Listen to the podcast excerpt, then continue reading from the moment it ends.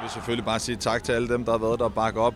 Øh, mig igennem alle årene, landsholdet igennem alle årene. Det har været en stor del af mit liv. Jeg var så heldig at komme med i en tidlig alder, og øh, lige siden der, der elsker at være det minut, jeg har været der. Jeg har været heldig at være en af de få, som har kunne udleve sin drøm. Det er jo alle drengens drøm at komme til at spille på landsholdet en dag. Øh, det var ikke anderledes for mig. Jeg startede med at spille der på fire. Og hver gang du øh, træk, træk tøjen over hovedet og repræsenterede dit land, så gjorde du det med stolthed og med, med, med brystet fremme. Så det var altid en speciel følelse. Jeg synes egentlig, det var gået godt. Øh, jeg er ked af, at jeg missede en del kampe grundet skader. Øh, vi missede nogle slutrunder, jeg gerne ville have været med til.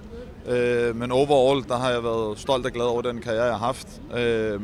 De medspillere, jeg har været sammen med, de trænere, jeg har haft, har været med til at både danne og forme mig i, i kvæg af fodbold, men også som person. Nu er jeg selv fan, så nu, nu er det mig, der skal bakke de andre op, og det kan være gøre nøjagtigt på samme måde. Det, det er en speciel følelse.